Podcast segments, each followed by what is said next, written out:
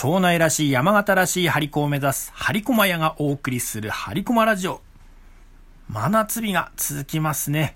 えー、お休みの今日は午前中に絵付けをやってからお昼は酒田の美味しいラーメン屋さん、麺工房さらしなさんに行ってきました。行く前から私は今日は絶対冷たいラーメン。まあ、店内のクーラーが銀ビエだったらまあワンタン麺かなと戦略を決めていました。どうも、お久しぶりです。いらっしゃいませ。さすが人気店、平日でも大繁盛。席が空くのを待っている間にオーダーを済ませます。店内は涼しく、かといって寒くもない感じ。決定です。すいません。あの、冷たいラーメン一つ。カオルさんはワンタン麺小を注文しました。夏季限定の冷たいラーメンってご存知でしょうか？冷やし中華始めましたの冷やし中華とは違うんです。冷やし中華って言えば、えー、冷やした中華麺に、えー、薄焼き卵やトマト、そしてお酢の入ったスープをちょろちょろっと入れる感じですよね。まあお店によってはスイカを添えたり、練りがらし、まあ、山形だとマヨネーズを入れるお店もあります。でもそれは冷やし中華、冷たいラーメンは別物なんですね。えー、冷たいラーメンはその名の通り、パッと見た目は普通のラーメンなんですけども、でもスープがキンキンに冷えていまして、お店によっては氷も浮かんでいます。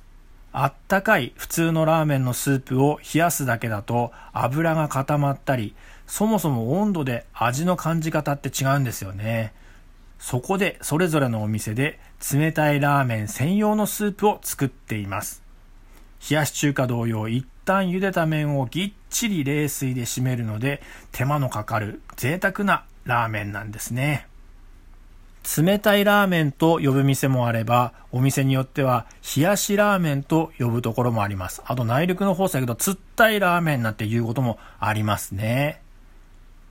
さて、手間のかかるラーメンを注文したので、のんびり待ちましょう。おやおや、後ろのご婦人方の話が聞こえてきましたよ。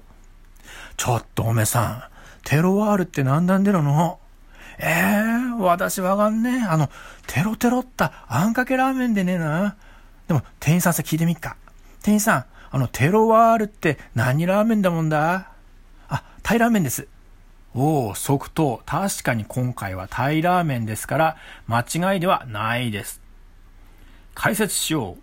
スマートテロワールという活動がありまして、えー、地方都市を含む広域の農村自給圏を作ろう。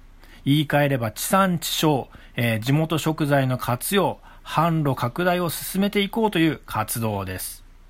その山形県庄内の水産資源版、庄内浜テロワールに協力して、さらしなさんは地元産のタイを活かしたメニューを限定で出しているんですね。